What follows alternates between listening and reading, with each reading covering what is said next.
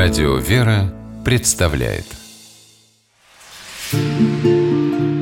Места и люди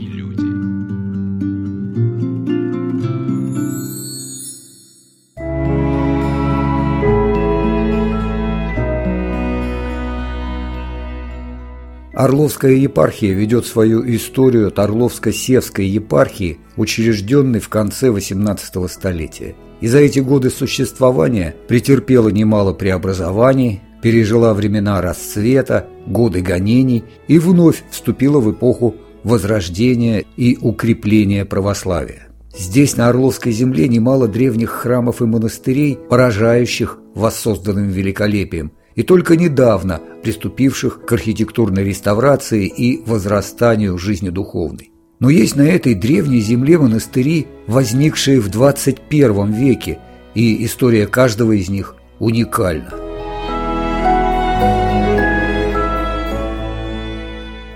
Здравствуйте, с вами Александр Ратников, и сегодня я предлагаю посетить монастырь во имя святой блаженной Ксении Петербургской в селе Долбенкино Дмитровского района Орловской области – но прежде чем отправиться туда, давайте послушаем, что об этой обители говорит заместитель председателя паломнической службы Орловской епархии Евгений Гуров.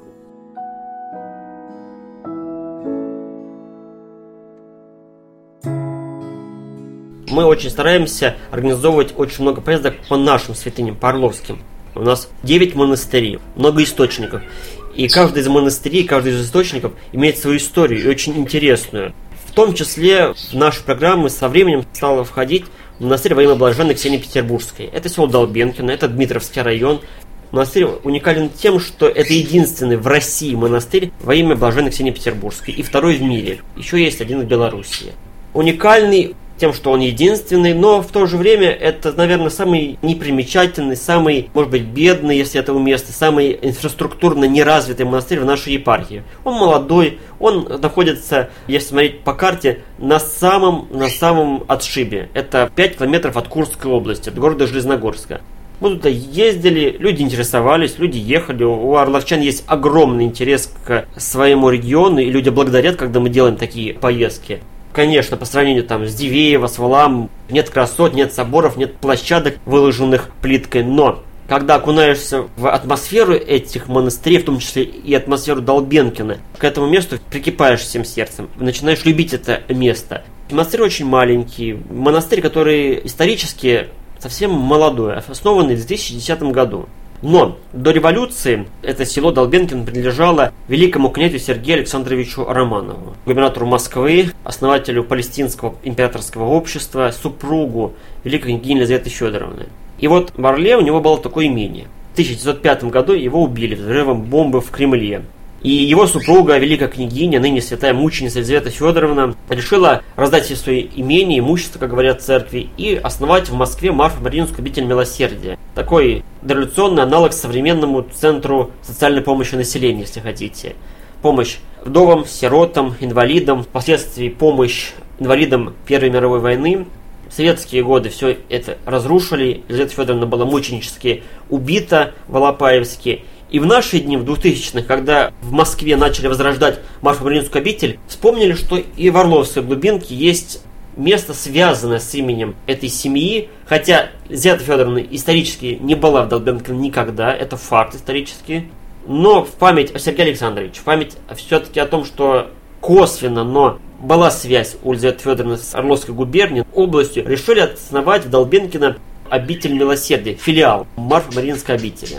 Основать решили буквально на пепелище, на разрухе. Это территория, территория усадьбы в советские годы. Там была школа, детский садик, еще что-то. Перестройка не стала камня на камне на этом участке, который был раньше усадьбой. И когда на это место назначают строительницу этого филиала, этой общинки, матушку Ксению, тогда это была простая монахиня, это 2001 год, 2002 монахиня приходит на разруху.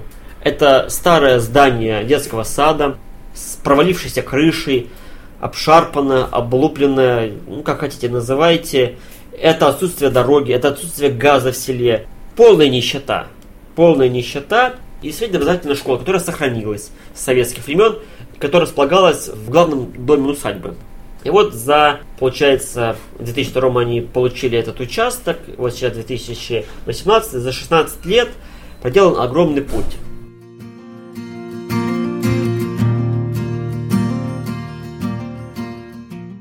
Село первоначально именовалось Долбута, затем Долбенкино, позже Лобаново и сегодня вновь Долбенкино.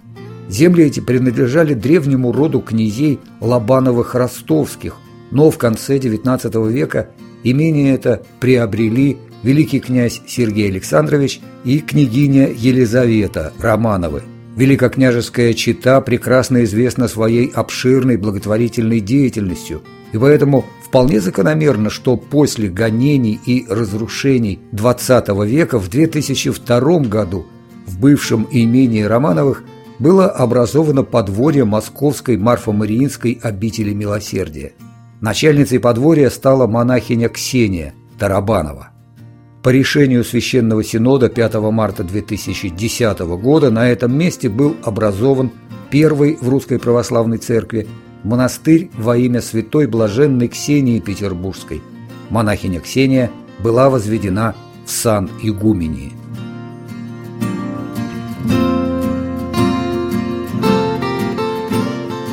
Я сама уроженка этого района, города Дмитровска. Все эти местности мне известны.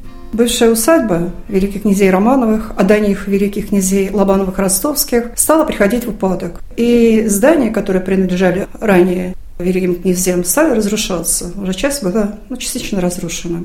И настоятель Дмитровского храма, Дмитрия Соломонского, отец Валерий, решил, чтобы как-то спасти это все, надо что-то здесь организовать и открыть. Тем более уже собирались эти здания купить под увеселительное заведение.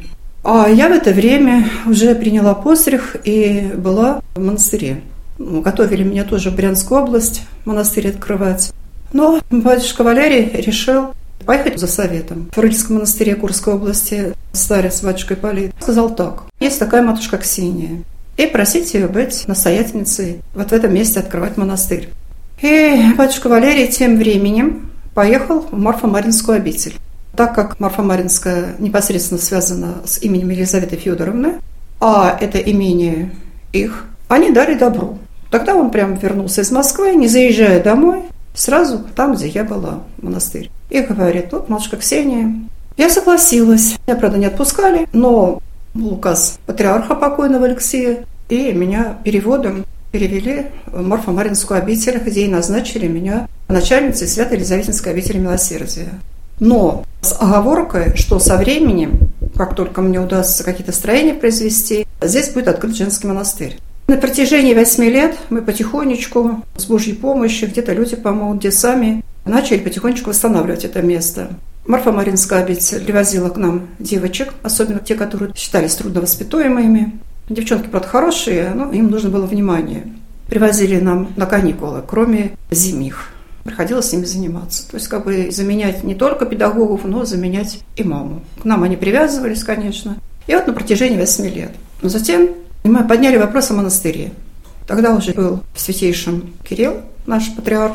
Одобрили наш переход в Орловскую епархию. Так как мы на Орловской земле и здания все на балансе Департамента по имуществу города Орла, Синодом был утвержден монастырь во имя Святой Блаженной Ксении Петербургской, единственный в России. И вот мы уже 8 лет, уже как монастырь. А много насельниц у вас? Нет, нас пять человек, и кроме того, у нас еще работают люди по штату официально. Потому что хозяйство у нас, и батюшка по штату, бухгалтер, да, ярко, водитель, охрана, потом скот стерегут у нас пастухи. Вот эти люди у нас по найму. Находитесь вы на самой границе с Курской областью, но район такой не очень зажиточный, мягко говоря. Район, да, район тяжелый. Я сама этот район хорошо знаю. Я родилась в городе Дмитровске. 25 лет я проработала старшим экономистом райпо, и все эти трудности районные мне известны. Но, вы знаете, рука дающего не скудевает. У нас хозяйство, помогаем, кому молочком, кому яичком. Мне иной раз говорят, ну что вы держите там курочка, которую на забой раздаете, сами же мясо не кушаете. Говорю, ну у нас детки кушают, деток кормим, которые в больнице иной раз бывает проведываем. Ну, в общем, милосердие у нас как бы идет параллельно с монашеством. Район был рад, конечно, помочь, но нечем, просто нечем. То есть фактически всю социальную работу, которую должен проводить район, светские власти, вы так понемножечку забрали себе? Нет, мы не то что забрали. Вот сейчас глава района, он раньше был главврачом. Это мой самый лучший друг. Когда его назначили главврачом, из-за отсутствия условий Санплена не отвечало требованию это детское отделение, его хотели закрыть. И он приехал ко мне, говорит, матушка Ксения, ну что мне сделать? Мы немножко денег собирали, там старинный шуб-храм, который был, еще восстанавливали Романовы, хотели купол перекрыть, и денежку собирали. Где как? Ну, я так подумала, я говорю, Сергей Александрович, ну что ж делать? Там коррекционный центр, реабилитационный центр, хотя это маленькая городишко. Куда, я говорю, детишкам этим ехать? Это же надо будет в Орел их возить, если это в случае там болезни или еще какие-то там проблемы. Кто к ним тут придет? То мы здесь вот и не рядом. Ну и сами своим силами отремонтировали это отделение. Теперь оно у нас считается лучшим в области из районов. Еще кроме того, что у нас еще и роддом же закрыт, ну, из-за количества населения и рождаемости. Инфекционное отделение закрыто. Ну, еще детское закроют. Куда деваться? И попросили разрешения, нам разрешили в детском отделении открыть комнату или палатку для экстренных родов. Потому что есть некоторые ну, такие мамы неблагополучные, которые доводят до последнего. И чтобы ехать в Орел, а это от нас 140 километров, пытаются э, как-то уже рожать здесь, зная, что есть комната. Ну, мне тогда звонит за отделением и говорит, матушка, вот у нас э, родился там мальчик, девочка. Ну, мы пеленки, распашонки. В чем забирать этого ребенка? И туда. Маме халат, тапочки, смеси. Ну вот, хотя, конечно, мы тоже нелегко живем. Но с Божьей помощью нам люди помогают. Вещи привозят, продукты привозят. Нам-то самим что там нужно? Пять человек. Мы себе сами прокармливаем, заготавливаем. В основном это идет те семьи, где много детишек, где неблагополучно, где может какая-то временная нужда. Я по району всех знаю.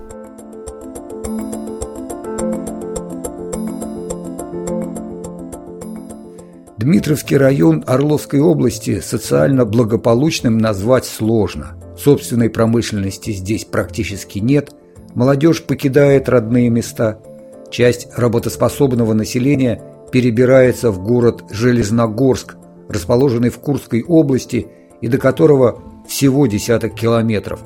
Там добывают и обогащают железную руду.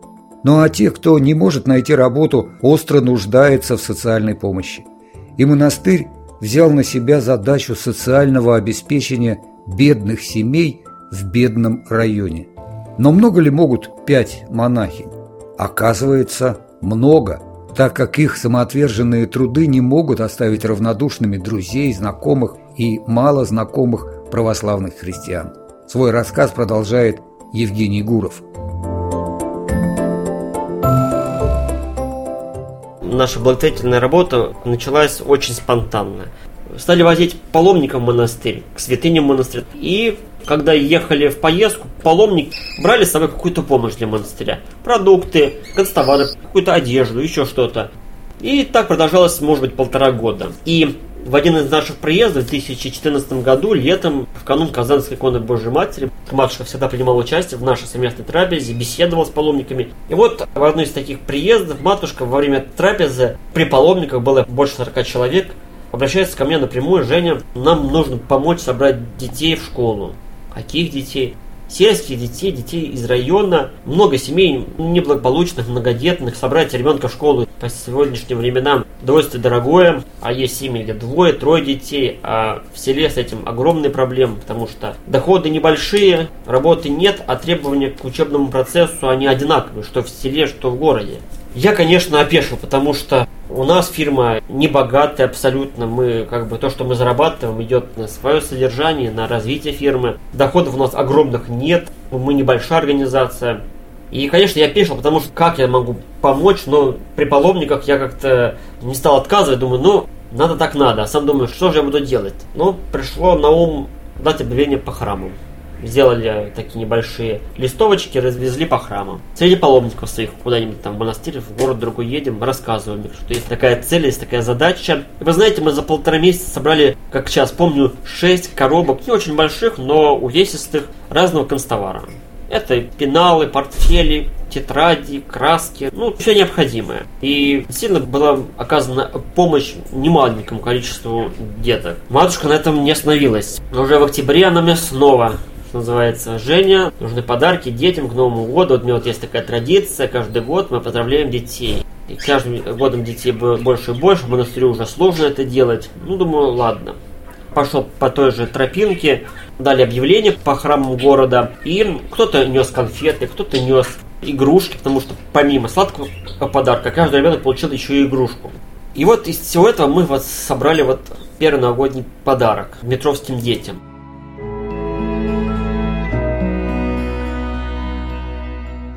Монастырь Святой Блаженной Ксении Петербургской очень молодой, но здесь, как и во всякой православной обители, строгий распорядок дня, суточный круг богослужений и труды по благоустройству, послушание по содержанию подсобного хозяйства, а заботы настоятельницы и перечислить невозможно – но все-таки матушка Ксения выкраивает окошко для беседы, и я забрасываю ее вопросами об истории, дне сегодняшнем, о взаимоотношениях с местными властями и жителями.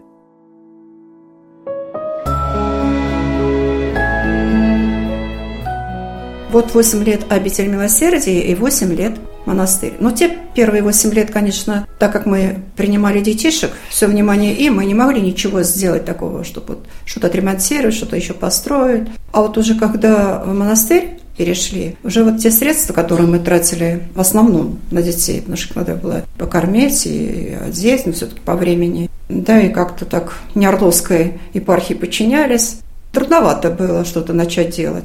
А сейчас руки свободные, ну и потихонечку. Вот и ферму построили, птичник, сенник. Дали нам разбитый старенький садик, вот вы сами видите, во что мы его превратили. У нас еще маленькая зимняя тепличка, инкубатор у нас есть, мы сами птичку выводим. Ну, вот так вот потихонечку и живем. И вот вы говорите, у вас и какие-то коровы есть, куры, есть, хозяйство. и хозяйство целое. Хозяйство. А как же вы управляетесь-то с этим?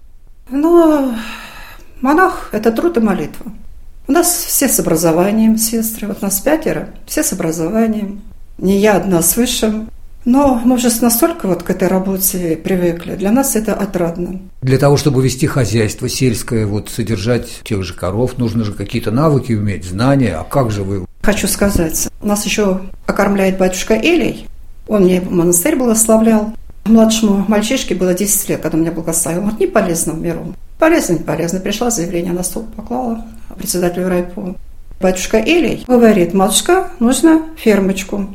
Он попросил, есть такой у нас Бутов, генеральный директор агропрома, он нам подарил корову по благословению батюшки Илей. Он наш земляк, хоть он даже и духовник патриарха. Долгое время он был на Афоне, потом в Оптиной пустыне. Но он нашу Орловскую область не забывает. Он даже мне ферму приезжал, были монахи с э, священства, с Афона. Он даже с ними приехал, эту ферму нам освещал.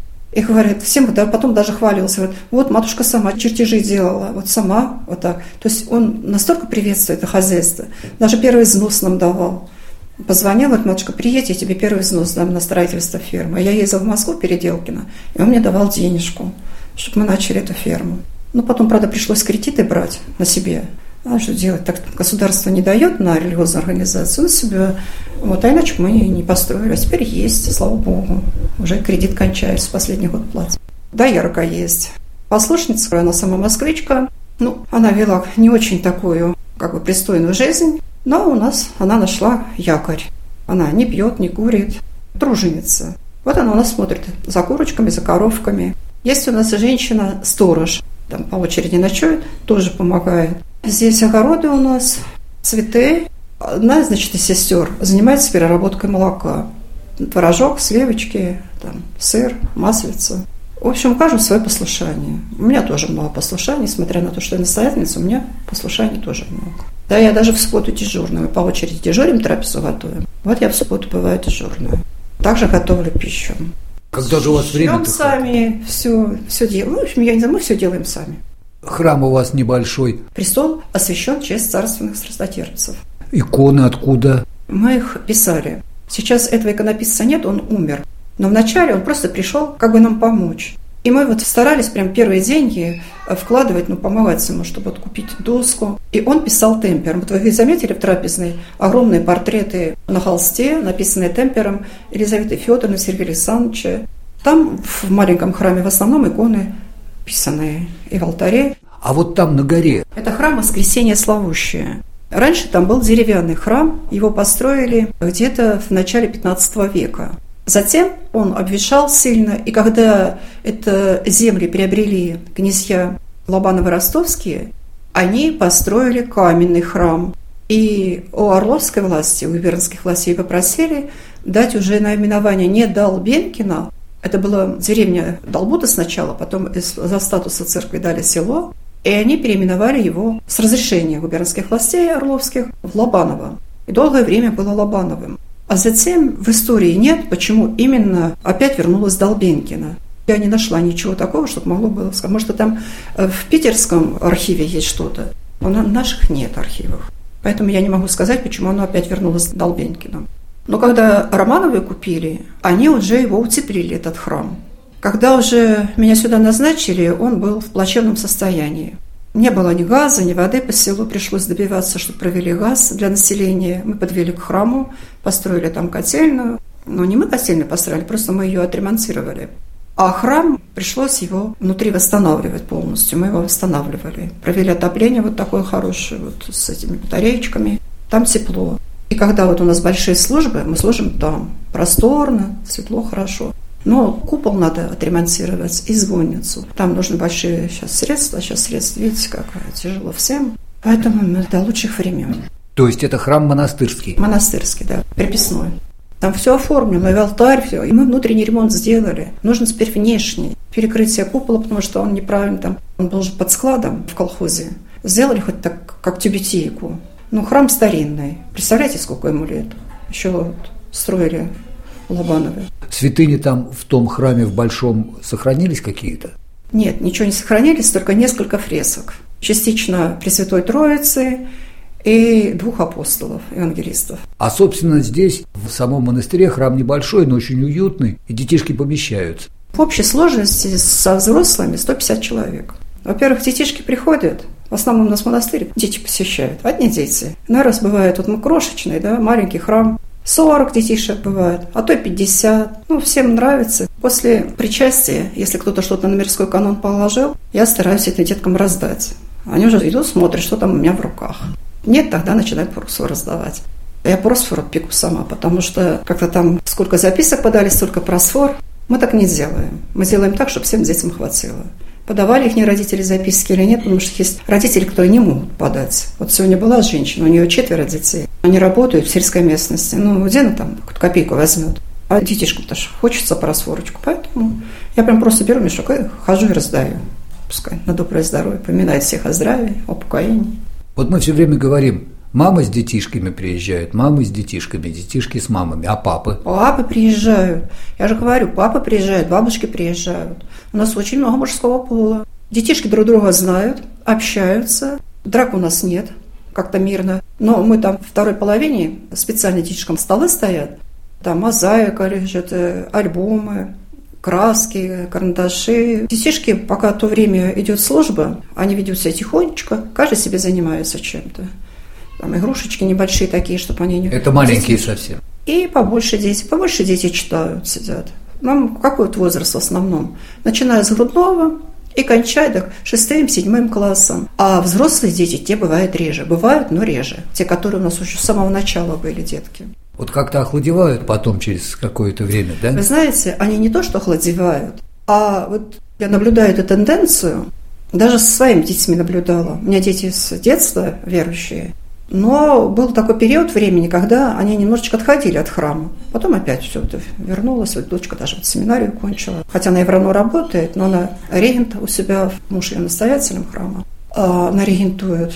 Вот старший сын, он кончил у меня Орловский государственный университет, философский факультет, отделение религоведения. Ну, у нас как бы традиция. Я вот отделение теологии, тоже философский факультет. Дочка у меня обществознание, педагогическое, тоже университет. А теперь у меня старший внук учится, тоже в этом университете, на филологическом, но на отделении журналистики. А младший начинал там учиться, тоже в этом университете. Но потом Московскую документарную академию на психолога все-таки он решил немножко по-другому пути пойти. Вам удается ладить с маленькими детьми, разновозрастными детьми, от нуля там до... Знаете, они меня считают своей бабушкой. Да. И ну раз вот забывает матушка сказать, бабушка Ксения. И я это даже, мне это приятно. У самой семь внуков просто приятно. А вот сейчас идут споры, кто нужен в первую очередь для того, чтобы сохранить семьи, чтобы растить хороших детей, чтобы дети вырастали умными, с верой, да просто нормальными людьми. Спорят, кто же нужен больше, психолог или священник? А вы как думаете? Я думаю, два в одном. Потому что, понимаете как, в Евангелии сказано, Богу Богова, а кесарю Кесарева. Да, нам нужны, конечно, люди, которые нравственно-духовные, а нравственно-духовное, если должен вырасти человек, он не может быть отделен от общества, то есть от психолога, и от священника. Это называется нравственно-духовное. Нравственность то же самое прививает и церковь. Человек должен быть воспитан, он должен любить и почитать своих родителей. Это те же самые заповеди Божьи. Ребенок должен иметь какую-то ответственность по возрасту за общество, в котором он находится, за родину, должен быть патриотизм за свое отечество. Мало ли что. А ребенок встанет и скажет, да, пусть бедная, пусть нищая, но она родина, она мать. Кто же от матери отказывается? Но такого ребенка надо воспитать.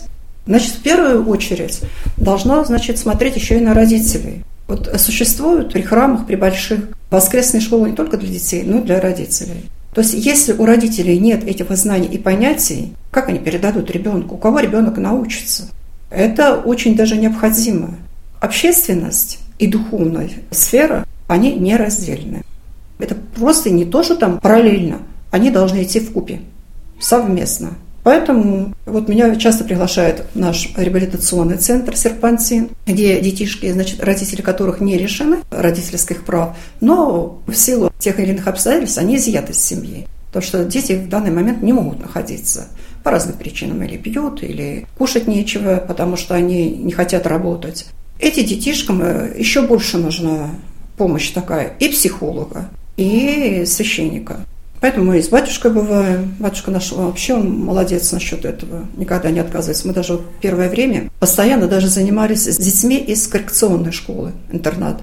Там ну, какая четвертая часть нет родителей у детей, а остальные есть нормальные родители, но дети, они не усваивают школьную программу, поэтому они находятся там. Но эти дети, вы знаете, настолько они простодушны, настолько они слушают слово вот о святых, о Боге, о правильном поведении.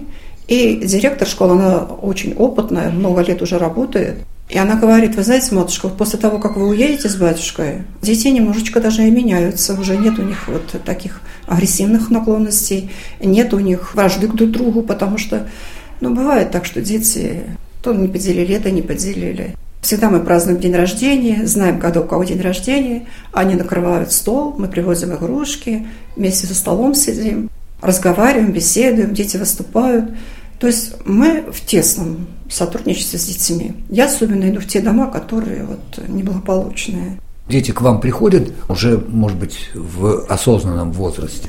В осознанном возрасте, ну видите как, у нас та школа маленькая, и самих вот детишек в таком большом возрасте, как таковых, мало. А на каникулах, когда они приезжают, где-то если они учатся, потому что здесь девятилетка, бывает, приходят к нам, даже просят, матушка, можешь что там помочь? Даже могу пример привести. Мальчишка, у него дистрофия была. Ему 4 годика было, а он как годик. Придет, я его на ручки возьму, и по храму нашу той иконочки приложится той иконочки. И мама говорит, что он плохо кушает дома. И мы его всегда звали его себе в трапезную. Мы накормим детишек. И вот был такой момент. Сидит и не ест. У нас обычно всегда хорошо, все уплетал, что давали. Мама его говорит, матушка, Алеша не кушает. Я говорю, Леша, что это такое? Ой, ты меня подводишь. Леша кушать. Он есть сыр, а сам вот руку это к виску. Она, ой, Лешенька, кому что ты говоришь? Матушка шведь. А он говорит, я знаю, кому говорю, начальнику спецназа.